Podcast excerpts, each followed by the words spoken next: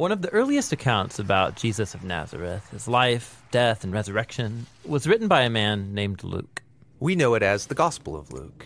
But Luke continued the story in a second volume. Called the Book of Acts. And it's all about what Jesus continued to do after his resurrection. Acts begins with the disciples who are hanging out with Jesus, who's just come back to life, which is mind blowing to imagine. And then for weeks, the risen Jesus kept teaching them about his upside down kingdom, the new creation that he launched through his death and resurrection. This is exciting stuff, and the disciples are ready to go tell the world. But then Jesus tells them to wait and to stay in Jerusalem until they receive a new kind of power so they can be faithful witnesses to Jesus and his kingdom. Then he says that their mission is going to begin in Jerusalem, then move out to Judea and Samaria, and then from there out into the nations. It's like a roadmap for the whole book of Acts. Then the disciples saw Jesus enthroned as king of all creation. So the disciples wait, wondering when this power is going to come. And then comes the time of Pentecost. So, this is an ancient Israelite festival. It's during the early summer, and thousands and thousands of Jewish pilgrims would come back to Jerusalem from all over the world, all these different languages and cultures colliding in the city.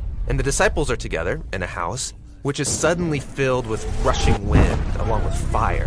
Fire splinters off into tongues of fire hovering over people's heads. What's this all about? Yeah, so Luke is tapping into a repeated Old Testament theme.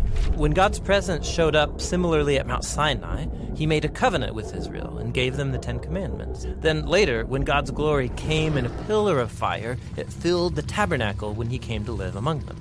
That was just one pillar of fire, not many. Exactly. Luke's making an important point here. This is God's personal temple presence, God's spirit that was foretold by Israel's prophets. And now it's come to take up residence in the new temple of Jesus' body, that is, his people. They've become little mobile temples where God now dwells. And they start to tell stories about Jesus, but they're speaking in languages that they didn't know before, yet all the visitors can understand them. What's this all about? Well, Peter gets up to explain that this is the fulfillment of Israel's hopes based on the scriptures.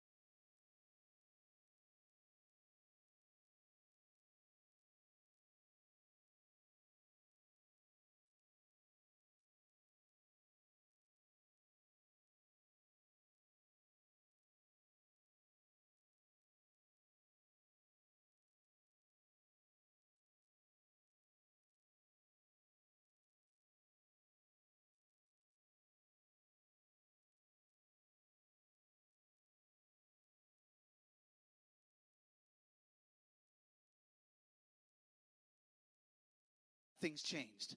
The same is true for you and I today. If the faith is going to be spread, if your friends and family that don't know Jesus are going to come to know Jesus, it will happen through the empowerment of the Holy Spirit in your life and my life, and us going and sharing that message of Jesus with them. So let's read this passage, take a look at it. Now, I'm going to finish reading this in just a moment, and I will have a little part for you, and we'll just we'll just see if you remember from last week your little role and your little part to play. First service, not so good.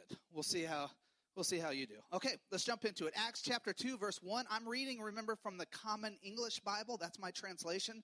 So if you have your phone and you want to flip around to that, great. If not, that's okay. Just follow along. You'll you'll be able to to see how it flows. When Pentecost day arrived, they were all together in one place. Suddenly, a sound from heaven, like the howling of a fierce wind, filled the entire house where they were sitting. They saw what seemed to be individual flames of fire alighting on each one of them. They were all filled with the Holy Spirit and began to speak in other languages as the Spirit enabled them to speak. There were pious Jews from every nation under heaven living in Jerusalem. When they heard this sound, a crowd gathered. They were mystified because everyone heard them speaking in their native languages. They were surprised and amazed, saying, Look, aren't all these people who are speaking Galileans, each one of them? How then can each of us hear them speaking in our native language? Parthians, Medes, Elamites, as well as residents of Mesopotamia, Judea, Cappadocia, Pontus, and Asia, Phrygia and Pamphylia, Egypt, and the regions of Libya beyond uh, bordering Cyrene, and the visitors from Rome, both Jews and converts to Judaism, Cretans and Arabs. We hear them declaring the mighty works of God in our own language. They were all surprised and bewildered. Some asked each other, What does this mean? Others jeered at them, saying, They're full of new wine. Peter stood with the other 11 apostles. He raised his voice and declared, Judeans and everyone living in Jerusalem, know this. Listen carefully to my words. These people aren't drunk, as you suspect. After all, it's only nine in the morning. Rather, this is what's spoken through the prophet Joel. Now, I'm going to leave that part for you to go read on your own and work through as, as uh, this, this mini sermon is given uh, by, by Peter after this. So let's take a look at this. Let's just jump into this. The Word of God for the people of God. Hey, that's not too bad. That's not too bad. All right, let's try it just one more time and maybe we'll have it locked in for next week. The Word of God for the people of God. All right, we're, we're, we're close. Good job. All right, uh, let's ask this. The very first verse that we're looking at to here, chapter 2, verse 1, says, The Pentecost, when Pentecost Day arrived. What's the big deal about this Pentecost Day? Now, when we look back on it, we say, biblically, Pentecost is the day the Holy Spirit came, at least came in this way. Don't get confused. It's not like the Holy Spirit didn't exist up till now. But the Holy Spirit came this way upon the disciples for the purposes we're talking about. But what's the big deal, Pentecost? Now, I didn't know what that word was. I became a Christian as a teenager, right? Um, at very best, I would drive by a few churches that had this word, some type of this word in their title. You know what I'm talking about when you drive by? I didn't know what went on in those churches, so I didn't know, still didn't know what it meant. When I got to college and I was studying ministry, I learned, oh, hey, Pentecostals, those are those really lively worshipers, you know? Um, they're loud and sometimes run. You know, that's what I thought. So I thought, oh, Pentecostal, Pentecost, there must be some connection. It means really like lively or uh, that kind of. But here's what, here's what really the word means the word means 50th. Did you know that? The word Pentecost simply means 50th. 50th. Now you might say, well, not nearly as exciting as what I thought the word meant, right? So uh, let's get at what, what they're getting at when they say this. Um, we're going to need to do a little history. Let's start at the bottom of your, your sermon notes. Um, the law was given 50 days after Passover. That's your blank there. Now, let me tell you, uh, give you a little background. Let's do a little history. If you remember the Hebrew people, they migrated to Egypt way back in the Old Testament. We're talking in the book of Genesis here. And this was a day when there was famine going on, but there was food in the land. Joseph was in charge, right? A Hebrew. And Joseph invited the Hebrews to come and he fed them and cared for them, many of which was his own family. Well, the Hebrews flourished in Egypt. Flourished to the point that there were so many that a couple hundred years later, Pharaoh was like, man, there's way too many Hebrews. So we got to do something about this. And they slowly start turning them into kind of indentured servants and then slaves. And they got to the point where, yes, they had their own villages and their own houses, but their task every day was to work for Pharaoh. And so that's what was going on. Eventually, they cry out to God and they say, We don't want to be slaves anymore. We don't want to be in captivity anymore. And God, if you remember, raised up Moses and he sends Moses to speak to Pharaoh. He says, Hey, tell Pharaoh, let my people go. Right? You remember that phrase? And when he does that, Pharaoh says, Get out of here. I'm not going to do that. Right? And so God sends the plagues. You remember the plagues? Maybe back from Sunday school, we sang songs about them, you know, that kind of stuff. And they came one after another. And then finally, there was the 10th plague. Do you remember the 10th plague? It was the plague of death. And so let's just take a look at it. If you want to flip real quick, Exodus, uh, we'll take a look way back in and um, way back in chapter 12 of Exodus. Let's just read it. 12, 12, 12. If you have your Bible your phone, follow along. This is God speaking. He says, I'll pass through the land of Egypt that night, and I'll strike down, get this, every oldest child in the land of Egypt, both human and animals. I'll impose my judgment on all the gods of Egypt. I am the Lord. So every firstborn was going to die that night. When what we, some of your translations say the angel of death or the destroyer passes over, right? And there's going to be death. You remember, that was the 10th plague. It didn't matter who you were. You could be Egyptian, you could be Hebrew. That angel of death was passing over, and the oldest was going to die. But God offered provision for his people. Take a look at it, flip to verse 23. When the Lord comes by to strike down the Egyptians and sees, listen, the blood on the beam above the door of the two doorposts. So they're going to slaughter an innocent animal, a pure animal. They're going to sprinkle or smear the blood on the doorpost. That's what he's talking about. The Lord will, here's the word, pass over that door. He won't let the destroyer enter your house to strike you down. And so there was provision offered for the Hebrews. I will pass over. So, because of this, every year, the Hebrews and then Israelites, and then, you know, uh, uh, later known as the Jews, same people groups, they would celebrate Passover. This is a very significant holiday uh, as it would be to you, right? When you think about this, this releasing from captivity, this passing over and this provision was given. And so they would celebrate this day. In fact, this would come to be a day, get this, a day of salvation. That's how they would look at it. So when they were celebrating Passover, they were reminiscing about the day of salvation for the Hebrews coming out of Egypt. All right, you're like, great, Tom, that's wonderful. That doesn't explain 50 days. And you're right. What would happen, though, 50 days after Passover? That now they're going out. Remember the Red Sea story? They cross over dry land. Pharaoh, it doesn't go so well for his men, right? They get washed away and they get in the wilderness.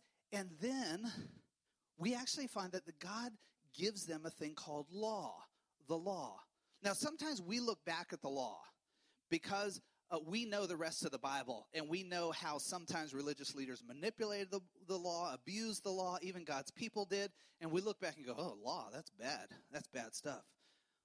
But you got to put yourself in this spot. 50 days after being captives for years, many of them their whole life, it's all they knew. And now they have freedom. And then God comes and He gives them law, He gives them culture. He says, this will be my people. This is how you'll live. This is a new way of life. If you would follow me in this area, I will give you more life. Get this, even we know in the New Testament, more life than you could dream of. That's what God was offering them. And that was 50 days later that the law was given. And so this day was celebrated as well. And it became a festival also here. Um, and there was this celebration. In fact, if you remember the old covenant that God made with Abraham, God said, Hey, Abraham, I'm going to make you Father Abraham. Remember that song? I'm going to make you the father of all nations. That was the beginning. They would look at this 50 days after this, this 50 days after Passover. They would look at this and say, This was covenant renewed. We had this little kind of break in all this. We were slaves in Egypt. This is God's covenant renewed with us. And so they would celebrate it. In fact, they actually celebrate it with a time of harvest as well. And so, new life, new fruits, that, that type of thinking here. So, this became part of their custom. Now, you got to think about it from a spiritual standpoint. If you look at Passover as salvation, the releasement from captivity, you are no longer bound by your past. You're launched out into freedom, new life, right? you need to also look at the law as God saying, This is new life. Here is your new life. Live this out. If you will live in me in this way of following my ways, I have tremendous life for you. Listen, that alone might be good news for you this morning. To think about Jesus went to the cross, died and rose again, covered your past, covered your sins. That's all been dealt with and taken care of. But then here, this, this symbolism here of new life is offered as well. New life is given to you. And don't mistake that salvation and new life, we sometimes separate that, right? Because we don't receive the new life and get going with it. Tell you what, I'm jumping the gun. I'll get to that in just a moment. You know what the people did? They did like we do sometimes. They found their loopholes to the system of the law. Uh, they lived any way they wanted for a year, right? And then what did they do? Oh, we well, it's sin sacrifice time. We got to get our sin sacrifice together. We got to go sacrifice. Why? Because we don't want our sins hanging over our head, right?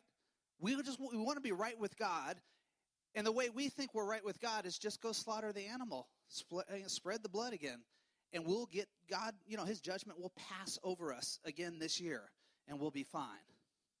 And this went on year after year after year after year. If you want to look in, just look into uh, the word, those history books of the Old Testament, and you'll kind of see this cycle. So eventually, God's kind of like this. This is my paraphrase. I've had it up to here with your sacrifices, right? Uh, no more.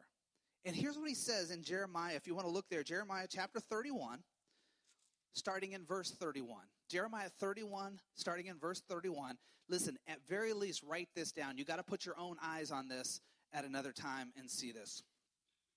So here's what Jeremiah is speaking in prophecy way, but speaking about a future for God's people. He says this The time is coming, declares the Lord, when I will make, get this, a new covenant with the people of Israel and Judah. It won't be like the covenant I made with the ancestors when I took them by the hand to lead them out of the land of Egypt. We just read about that. We just talked about that. It won't be like that covenant. They broke that covenant with me, even though I was their husband, declares the Lord. No, this is the covenant I will make with the people of Israel after that time, declares the Lord. Listen, I will get, put my instructions within them and engrave them on their hearts. I will be their God, and they will be my people.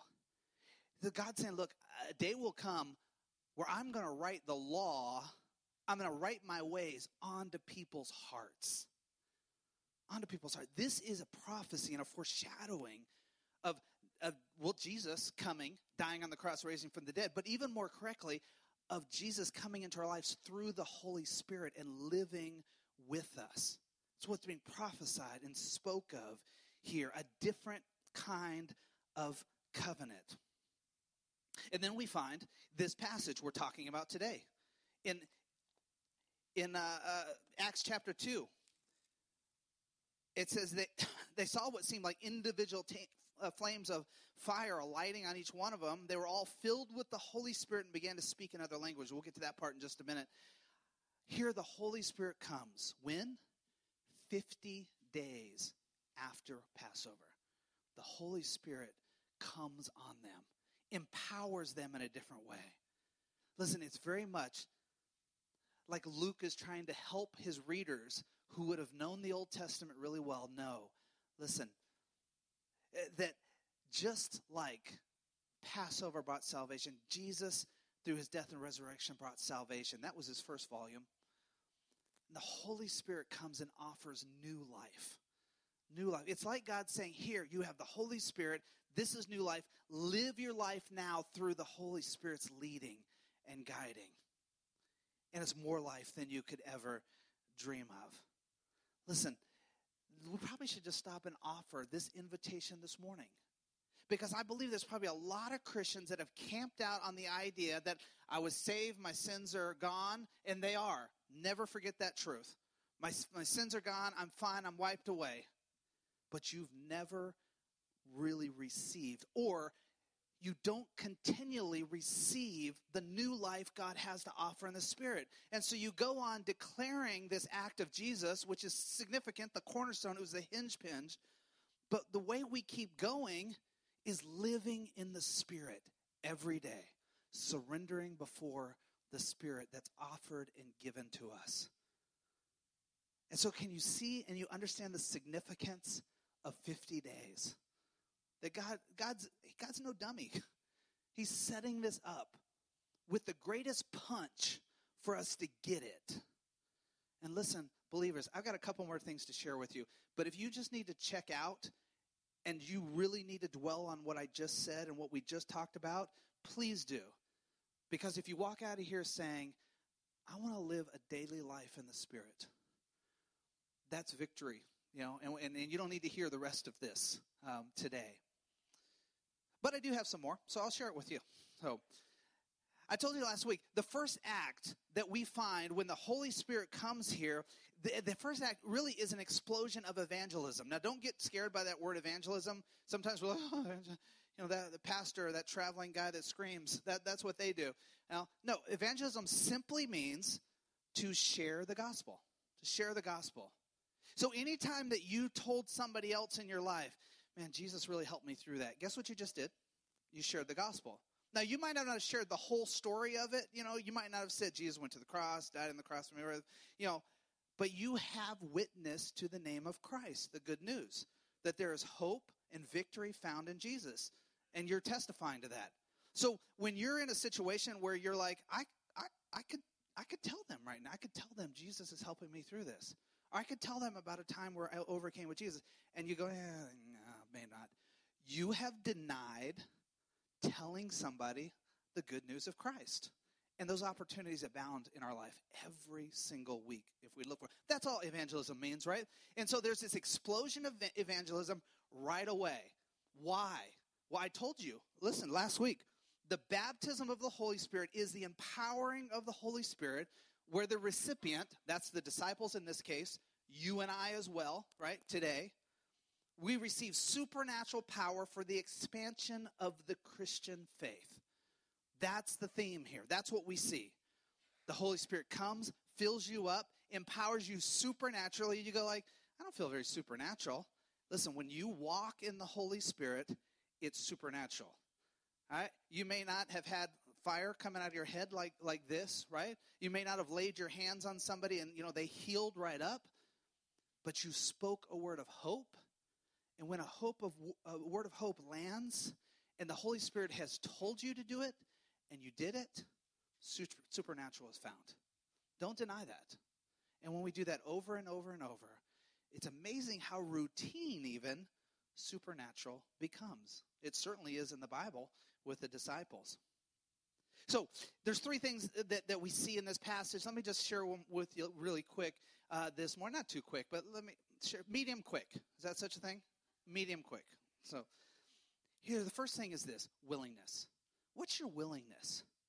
Take a look, and this is actually shows up at the end of chapter 1, all right? But I'll have it on the screen. The end of chapter 1, uh, it, it actually, what we find here is Jesus says to them in chapter 1, go stay in Jerusalem.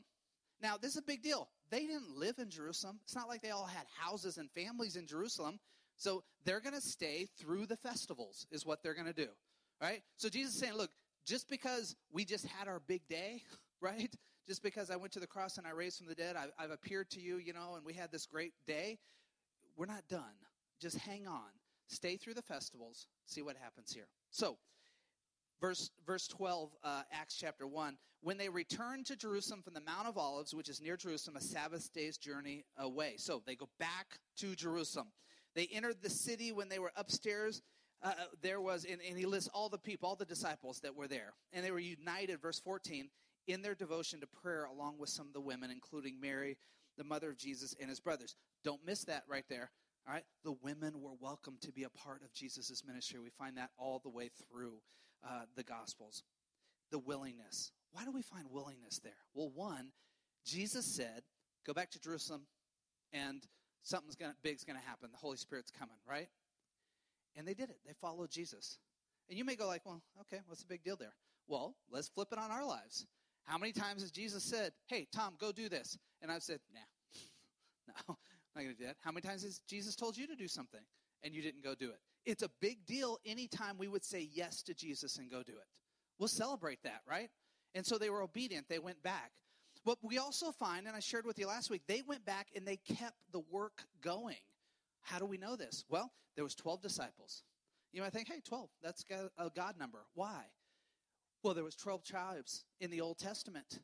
And so when they were chosen 12 apostles, remember they thought, hey, we're going to be some type of rulers in the restoration of Israel. We'll be some type of a ruler, some type of connection. They saw those roles as really serious. In fact, the ministry that Jesus was currently doing all throughout Jerusalem at this time and beyond, they were like in charge of it. They were helpers in it. It's like, like one guy can do everything. So these apostles had roles. So much so that they felt like, man, Judas is out. You know, we're done with him. We got to find somebody else. And you can read about that at the end of chapter one that another was brought in to fill the role, which meant they went back to Jerusalem and they were still doing the ministry. They were still doing the things that they knew to do up till that point. But Jesus said something's about to explode, and you're going to do way more, way more than we've been doing. So they're willing to go back. And then it says they're united in prayer. Is that a big deal to you when you read that? Listen, I am confident that I could blow up any large church gathering you can think of. Just think of one right now. Large concert gathering, boom, I could blow that thing up. Large youth group, yeah. Large men's event, women's event, you know, ch- just church service, yeah. All we'd have to do is come into the contemporary church service and say, listen, this week, all we're going to do is pray for the next hour or two hours, however long the event works. Hey, and next week we're coming back and we'll do it again. The week after that, we'll come back and we'll do it again. And like that's all we're going to do is we're going to focus our time in prayer. You just watch the drop off. It'll happen, right? And we all know, we all know. We've subtly kind of bought into this, like, I need to be entertained a little, I need to be attractional, there needs to be something I quote unquote like, you know, that kind of stuff. But listen to what they were devoted to. And we find prayer was big. They were united in prayer, praying. And that's significant. It speaks to the willing heart to go before God and say, Jesus said to go do this, I'm going to do it. I'm going to continue doing what I know I should do as a Christian or a follower of Jesus here. And I'm going to pray and ask God. Keep asking of God, whatever it is they were praying and asking. That's the willing heart. The question for you this morning do you have a willing heart? Do you have a heart that's willing before God in the same way? Second, the supernatural comes, right? It just happens right in front of them. They, they, they seem to be individual. It says flames of fire alighting on each one of them. They were all filled with the Holy Spirit. They began to speak other languages. Um, I have never seen this happen. I've never seen fire coming out of somebody's head like this. Um, some of your translations say tongues of fire. You know, I've never seen, uh, you know, that kind of thing as well. My, I imagine you haven't. Uh, this would freak any of us out. You know, I've been to some events where it just seemed like, man, the Holy Spirit just moved in a way that I have not experienced, but I never saw fire with it. So this is a big, big deal. Uh, what's happening, what's going on here, but it's also a representation. It's a representation of God's presence. So don't just think about this as, oh, it's fire, like, you know, fire emoji. I'm going to put that in there. You know, this is a symbolism of God's presence. Do you remember the covenant I talked about with Abraham in the Old Testament? This is how it happened. God calls Abraham, and if, let, us put that aside, if two people were going into covenant in the Old Testament, this is how they did it. They would take an animal, let's say a ram, they'd cut it in half, they'd put the two halves on either side, and then they would walk together through the halves. And what they are declaring when they do that is, may it be to us like this animal here if either one of us would break this covenant. So it's a big, big deal. So when we read in Genesis chapter 15 that God made covenant with Abraham, do you remember how the story went? The animal was cut, the two halves laid there, but Abraham did not go through a pillar of fire moved through the two halves of the animal. It was God declaring covenant with his people. God's presence was there. We found the same thing on Mount Sinai with the presence, the pillar. We, we see the same thing when the tabernacle uh, moved around. So we get this type of the presence of God. That's what's being declared here when the Holy Spirit comes the presence of God, the real God, is in this. That is the supernatural. They go and they start speaking other languages right away. Now, people from all over, they had already been dispersed in all regions of the Roman Empire. So they were back there for the festival. right? For the two, the 50 day period or so, they were there, and they started to hear their own languages being spoke by these guys who didn't know other languages. I mean, put our languages, I don't, I don't know what you speak here, but chances are if I rattled off 10 languages, we don't have them covered in this service, right?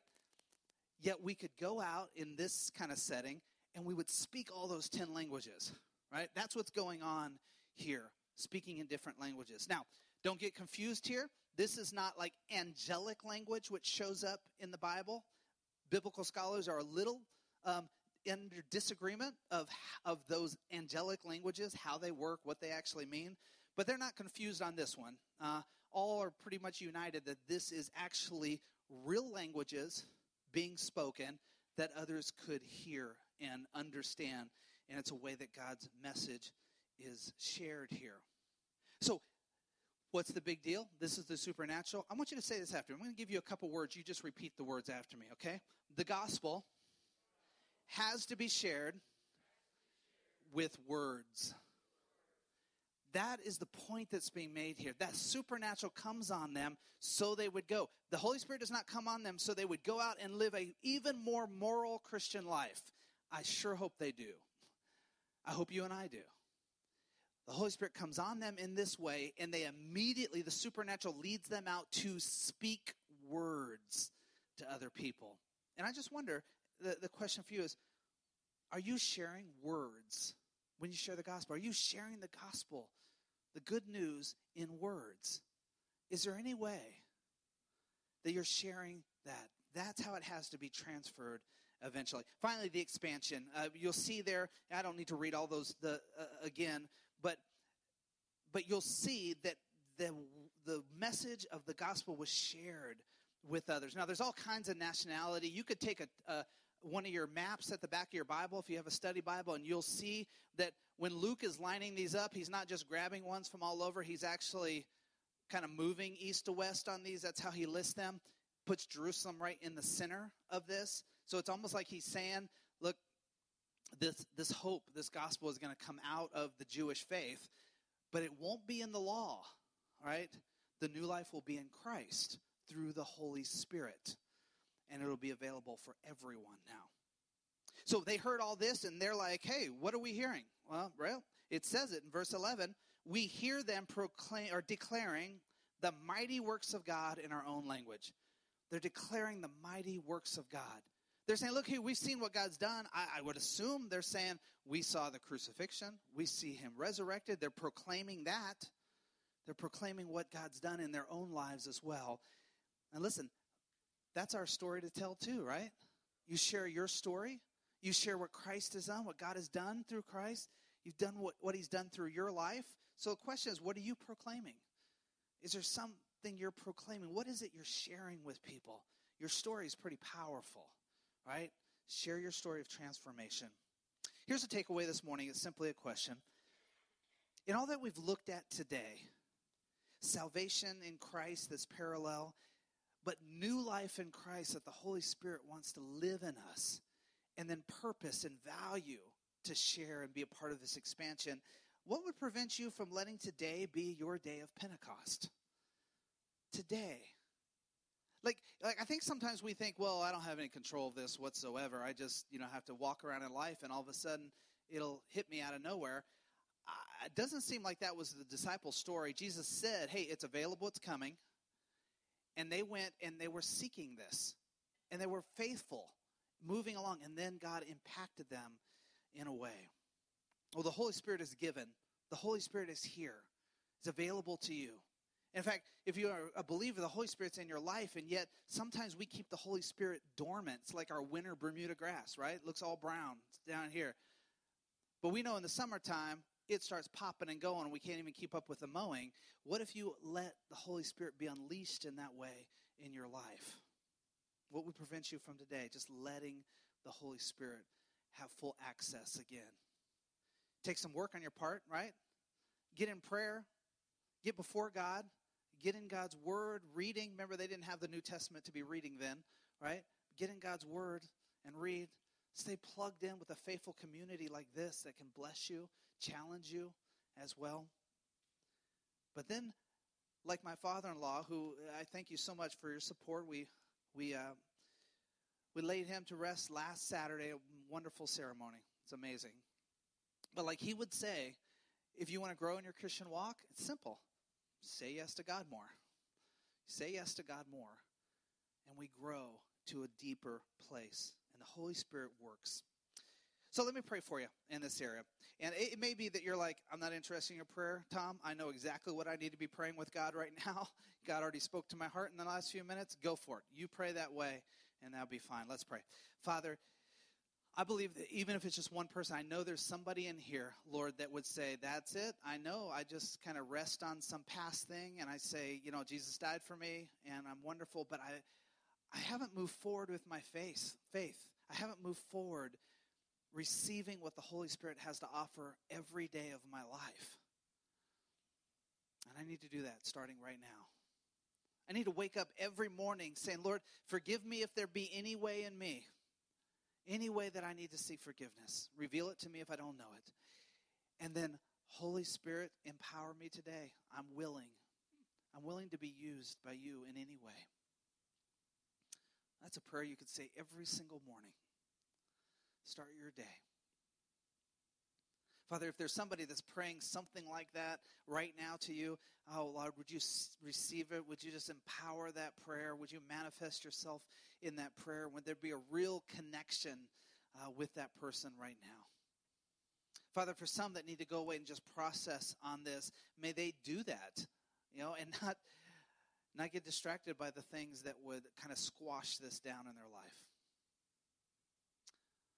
Father, I believe when the Holy Spirit is given full access. Father, we'll, we'll confess what we need to confess, those wrongs. Lord, we'll, we'll make relationships right that are wrong. And we will get on board fast with the things that you are on board with, Lord. I pray you would lead each of us at Windover Hills in that area. We pray in your Son's name.